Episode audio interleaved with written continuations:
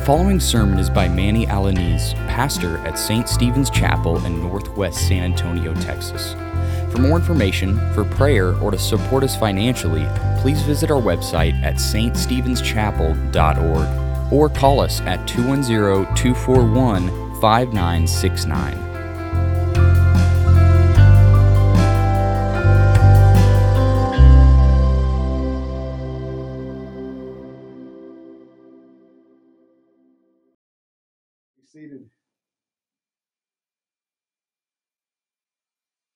Some of y'all may have heard about this last Friday about 2 o'clock in the afternoon.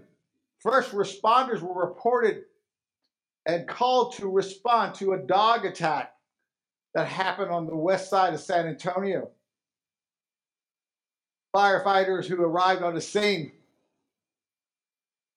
witnessed a man being dragged by a dog when they arrived on the scene. That man was an 81-year-old man. His 74-year-old wife had already been mauled by a pack of dogs, The scene, as they described it, was they described it as horrific. And we're talking about people who are used to responding to emergencies. This was unlike something they've seen before.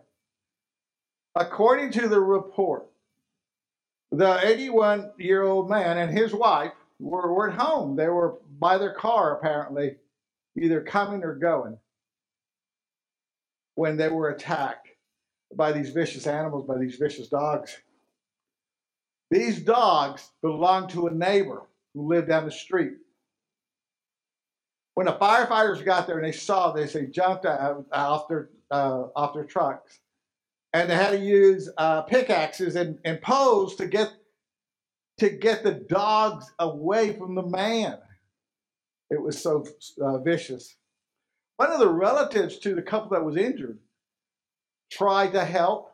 He, along with the captain of the firefighters, were both bitten and attacked by the dogs. All four people who were injured were taken to the hospital, where the 81-year-old man was later died from the injuries he sustained. His wife is also there. She remains in critical condition. After the incident, there was a 31-year-old man who was the owner of these dogs. He was charged with felony charges he was charged with attack by a dangerous dog resulting in death or injury of an elderly person by omission or criminal negligence. Listen, that was not the first time that these dogs had attacked people in the neighborhood. According to the animal control people, there have been several confirmed bites to the neighbors by these dogs, these same group of dogs. This man and his dogs had a history of terrorizing the neighborhood. This man has a history of training his attack dogs, as they referred it. Attack dogs. To be attack dogs and to be vicious.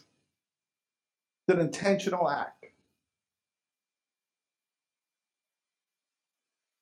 With this type of history going on in this neighborhood, the neighbors here could certainly view this man as the enemy. They could certainly view, you couldn't hold it against them if they were to refer to this man as the enemy of the entire neighborhood. He had obviously oppressed the entire neighborhood and intimidated his neighbors. So here's a big question for us today, for you. Put yourself in that neighborhood. Put yourself as the neighbor to this man and these dogs. Could you love this enemy? Could you love this person? Being called to love our enemy is an extremely difficult thing to do. Loving an enemy goes counter to our human nature. It goes counter to our human nature. There is no more chilling and challenging command from God given to us than to love our enemy. That is alien to us. It is not the norm. That's what our passage is about today. As we continue our current sermon series on Jesus' Sermon on the Mount, we can reflect on what some of you may be thinking. Some of us may be thinking to ourselves, why should we love our enemy? Why should we love our enemy? Well, the first and primary reason that we should love our enemy is because it is a command so given to us by the Lord God Almighty. So that's first and foremost. That is why we should obey it. That is reason enough to obey it. Perhaps the better question is, why? Why does the Lord command us to love our enemies? Why? Well, the answer to that question can be found in our passage. It is laid out by our Lord. As we look at our passage, we can see that it can break down into three different parts. We have the goal of the passage, the motive to the reason why of our passage, and the standard to be reached by those who are being commanded. The standard to be reached by those who are being commanded, that would be a true believer, a Christ follower. That would be you and me, us. You recall the Sermon on the Mount. This is the first sermon that Jesus started his ministry. This is the first sermon. And he gathered his disciples who came up to him, and he is preaching this sermon, these instructions, and he's making these observations, these declarations, and these commands to his true disciples of that time, as he is talking to his true disciples today. For those disciples at that time, they had the Lord God himself who could lead them and guide them as to being obedient to these commands. That is what we would call pre-crucifixion and pre-resurrection. We are living in a post-crucifixion, a post-resurrection. We're on the other side now. Christ has already ascended up and seated at the right hand of the glory of the Father. We are living in post-resurrection. We are now being guided by the power of the Holy Spirit who leads and guides us and gives us the grace to be obedient, to live our lives. And so that we have to be mindful of that. But the main thing we need to be mindful is that Christ is speaking to his disciples. He's not speaking to the rest of the world. Focused on his people. He's focused on giving this command to his people.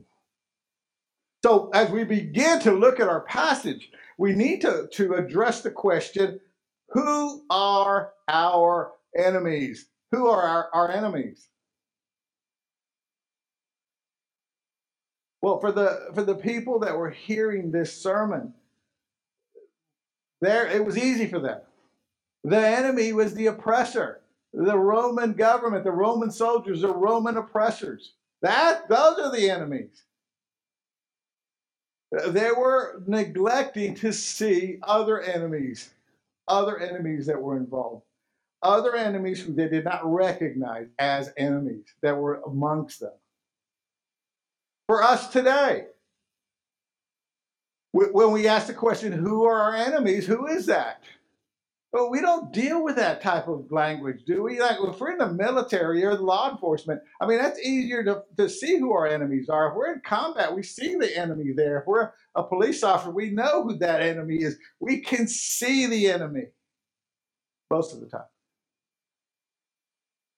But what about us? What about you now? What about all the rest of us? Can we see who the enemy is? We don't deal with the language like that. We don't think, oh, well, that's a, so-and-so, he's an enemy. He's one of my enemies. We don't ever think like that. So who is our enemy? Now, we should not be foolish to think that no one is out there. No one that's out there is not wanting to harm us or hurt us. That would be naive.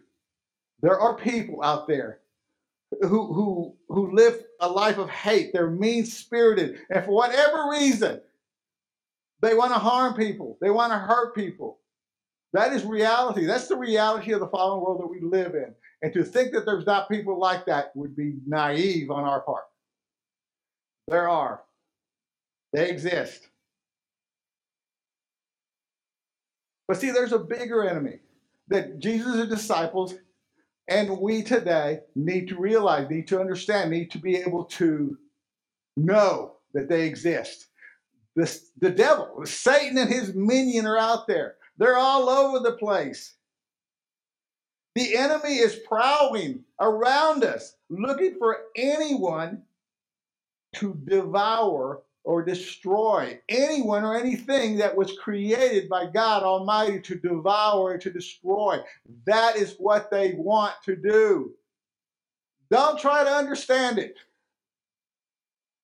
That their very existence, their meaning and what the life, that the eternal life that they're living is to destroy us, especially Christ followers. They will attempt to do that in and through people and even animals.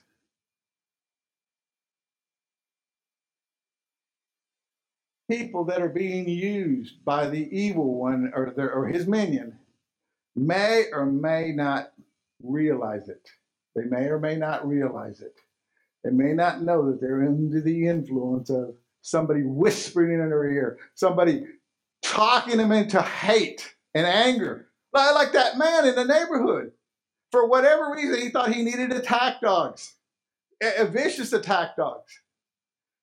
And after being warned many times, he still allowed them to do what he was doing, what they were doing, escaping from the yard.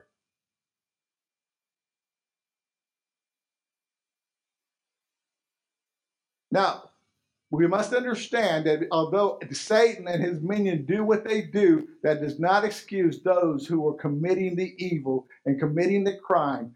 That does not excuse them for what they're doing. God will hold them accountable, either in final judgment and or through his civil magistrates that he has ordained to carry out their function. Police, judges, everybody, military, everybody. That's God ordained. Those are God ordained. They were God ordained to control chaos. They don't get away with anything. No one is excused, not even the demons or the person that are perpetrating these acts. They will be held accountable.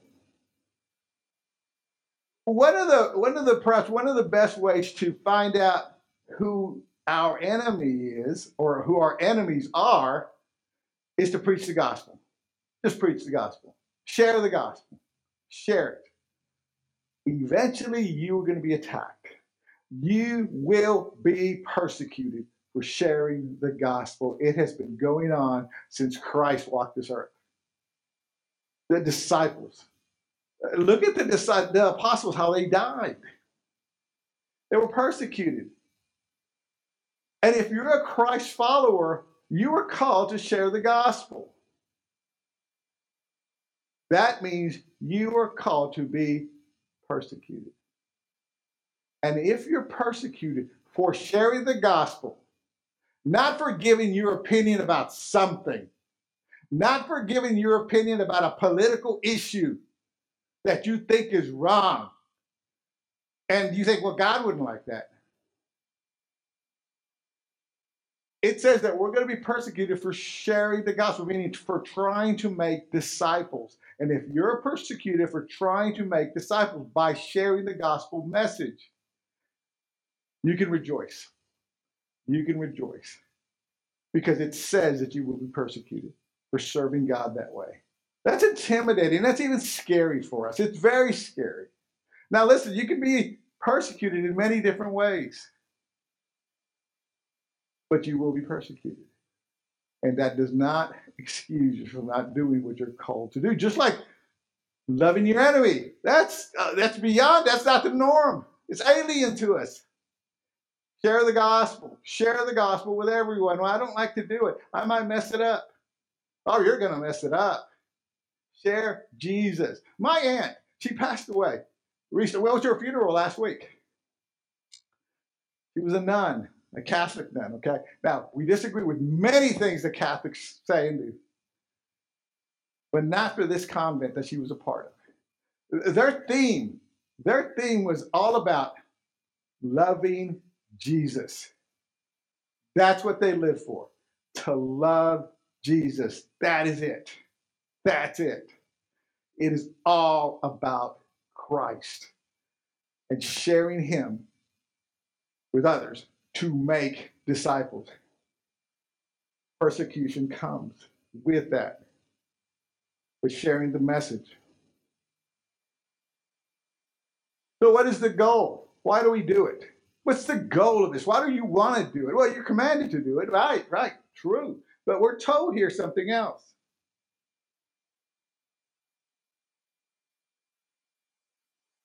The goal is to love our enemy. We are to love our enemy. Let me ask you something. Do you believe that you can be commanded to love someone? Remember when you were going out younger, when we were much younger, dating somebody? It would be funny if you go up to that girl or guy and say, I command you to love me. Isn't that the way it works? No, it doesn't work that way. You know why? You have a different understanding of love. That's not the love Jesus is talking about. That love is based on emotion. It's not talking about emotion. This command is not talking about emotion. That's not what Christ is talking about. Our Lord is talking about agape love. Agape love is God love. The way God loves us. It's distinct from emotional or erotic love. It's not that. It is God love. It is commanded love. Listen, for God so loved the world that he gave us his only begotten son. That is command. That's commanded love. Christ came down. He so loved us that he laid down his life for us. That's commitment. God is committed to his people. He is committed to loving his people. That is gospel love. That is the love of Christ. A husband and wife are committed to love their spouse unto death do us part. That's commitment. Emotions certainly come into play. Sure they do. But commitment overrides everything. Commitment to love. Commitment. This is what God is talking about. This is what Christ is talking about. He's telling us that we must commit ourselves to love our neighbor and our enemy. In fact, loving our enemy is the fulfillment of loving our neighbor.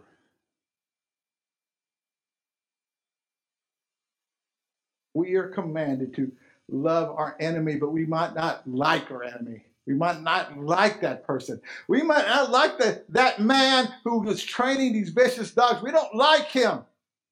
We don't like the things that he was doing. We don't like the things that he was responsible for. But we love him because we are committed. we are called to commit to loving him. That changes everything. That is a difference. That makes all the difference in the world. You don't have to like this person, but you're called to, commanded to, commit to loving this person. Loving this person. We as Christ followers are committed to loving people like this man. What's our motive? Like, golly, okay, I got to pray for this guy. Hey, though, you know what? I'm going to pray for this guy to get the needle, lethal injection. Hey, how about that? How about that prayer? No, that's not the prayer. What is our motive? Our motive will help us understand what we're praying for. But what is our motive? Well, that is spoken about in verse 45. Jesus tells us what our motive is. He says that we are sons and daughters of our Father who is in heaven, God Almighty. We are sons and daughters of our Father who is in heaven. I want you to note that it doesn't say to become sons and daughters. It doesn't say to become. We're not doing this to become sons and daughters of God. We are already sons and daughters of God. We are doing this because we are sons and daughters of God in heaven. Not to become. That's a work. That wouldn't work. We are already blessed. We are already kingdom bound. But we're doing it because we reflect Christ. We are doing it because we're God's disciples. We reflect Christ. The Lord God Almighty is a glorious and benevolent God. He shares his goodness with the entire world. It tells us that. It says that he makes his sunrise on the evil and on the good and sends rain on the just and unjust. That's how benevolent God is. But he calls his people to be different, to behave different. Because if they behave different, their people are going to look at him and say, hey, these guys are different. This guy is praying for his enemy. That is our behavior. It changes our behavior. This commitment, this command is going to change us. It's going to make us behave differently. And Christ talks about that. He talks about that. He says, I mean, if you love those who love you, you're like everybody else in the world. Of course you're going to love those who love you. And if you, what is it? If you say hello, if you speak and you greet those who sound and look like you, what difference is that? Everybody does that. You're different. You belong to me. You are from the kingdom that's coming, but you are in the kingdom in the here and now, and you are to behave this way. You are commanded now to commit to loving your enemy. God's people have to reflect Christ, our Lord and Savior.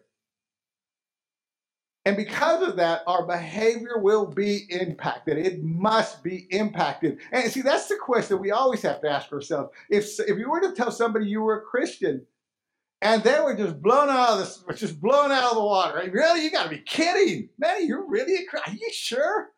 Now, if I get that type of reaction, boy, I'm telling you, I need to kneel and pray because I'm not behaving as one. At least not toward this person who totally got taken by surprise when he hears about that. People know there's something different about you, something in you, something. What is it? Tell me what it is. Share the gospel. Share. That's your opening. God will put words in your mouth. Tell them about your testimony. Tell them about what happened to you. And they're going to say, well, that's great, man, it's about you, that's going to happen to you, but it didn't work for everybody else. No, it does. According to God's word, which is the Bible, it says this can happen to you. All you have to do is to receive this gift of eternal life, to receive it and submit your life to be obedient. That's how you reflect it. We have to do this. Why? Because souls are at stake. You have to share the gospel because souls are at stake here. And you think, well, I can't control that. That's God's thing. It is a God thing, but he uses you as an instrument, as a means to an end. He uses us. Isn't that crazy? Only God could do that. Only God could use brokenness as a means to the end, to eternal life. Souls are at stake. And it is God, it is the gospel of God. That brings us to the standard by which God holds us accountable. What's the standard by which God holds us accountable? Oh man, here it comes, here it comes. Be perfect. Oh my goodness, there it is right there. I might as well just, let's go, everybody. Come on, let's go. We'll just get out of here. Let's run. Be perfect?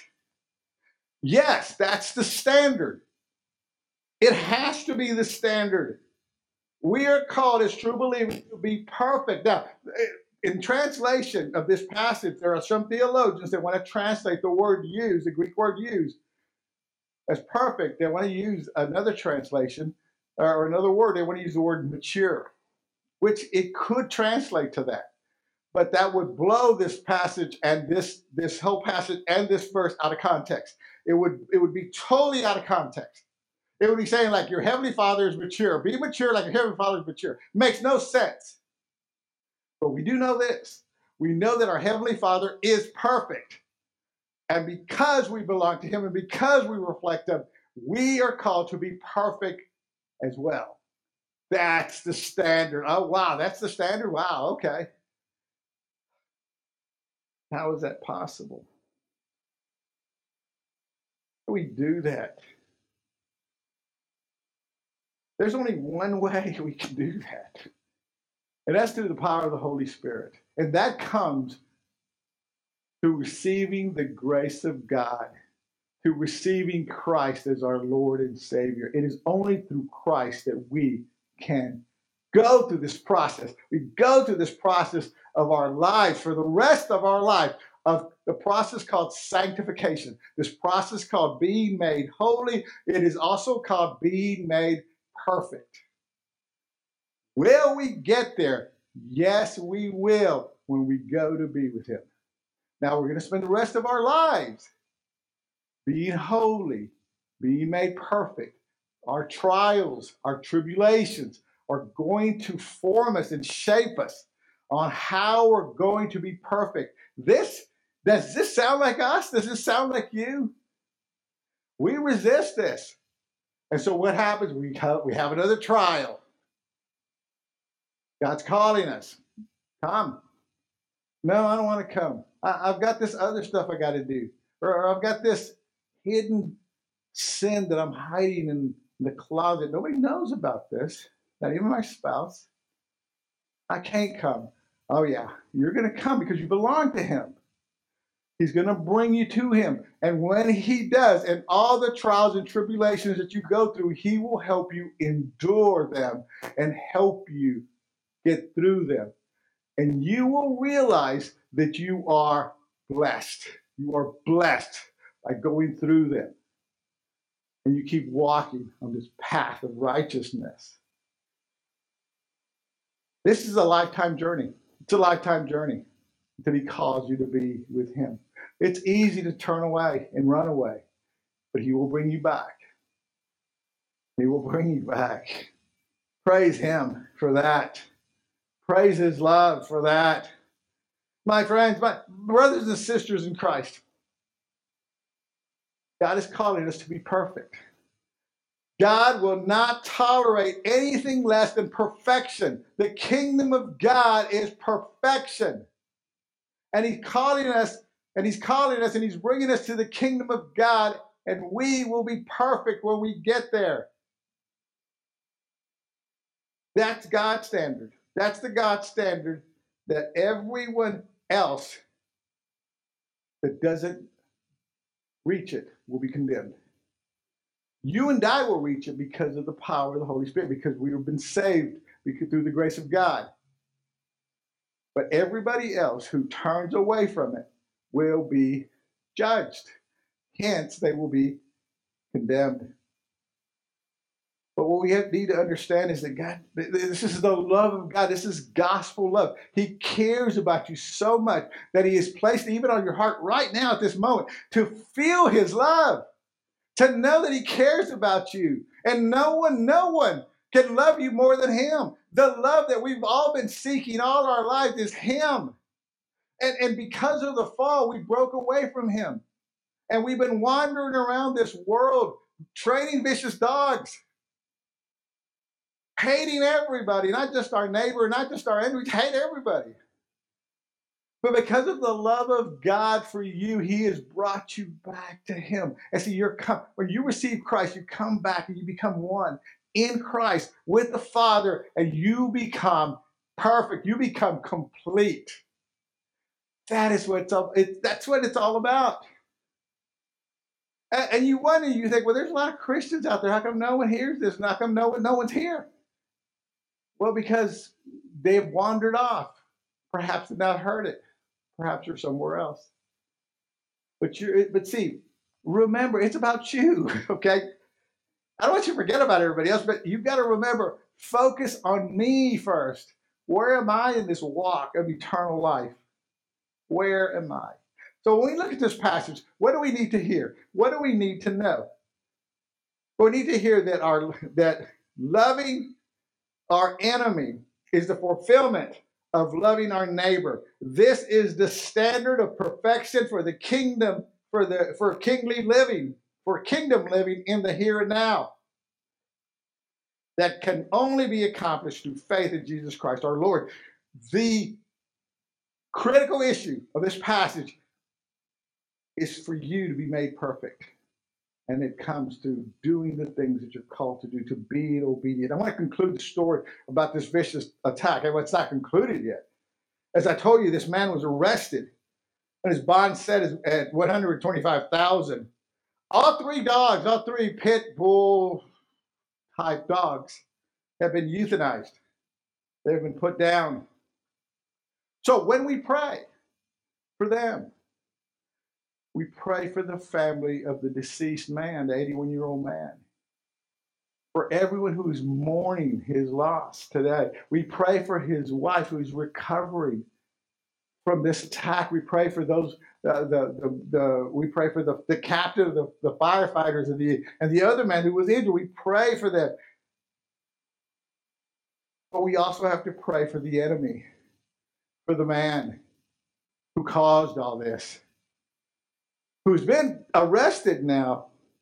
But see, we pray for him, not so he can get lethal injection or get 35 years in the penitentiary. That's not up to us. We pray for his salvation. That's what you pray for. You don't give God, oh God, I hope he gets bit by a pit bulldog or something. That's crazy. You pray for their salvation, for the salvation of your enemy. When you pray, it changes everything. It changes you. It changes your heart. It changes the people you're praying for. It impacts everything. That is why we're commanded to pray. Being a Christian is not subjective. What I mean by that is, to be a Christian, it's not subjective, means that you're not a Christian on your own terms. You're not a Christian based on the gospel of me, the gospel of Manny. That's worthless. Subjection means my interpretation, my belief of what I think is right and wrong. Like, I think that guy should be sent to the penitentiary for the rest of his life and bitten by three dogs or something. That's the gospel of Manny. That's meaningless. That's subjection. Your political views are subjection. Subjective to your beliefs. That's not the gospel. That's not what we're called to do when we're called to pray for our enemy. The gospel is objective. We are being told what to do, and our response to this call, this command, is to be obedient.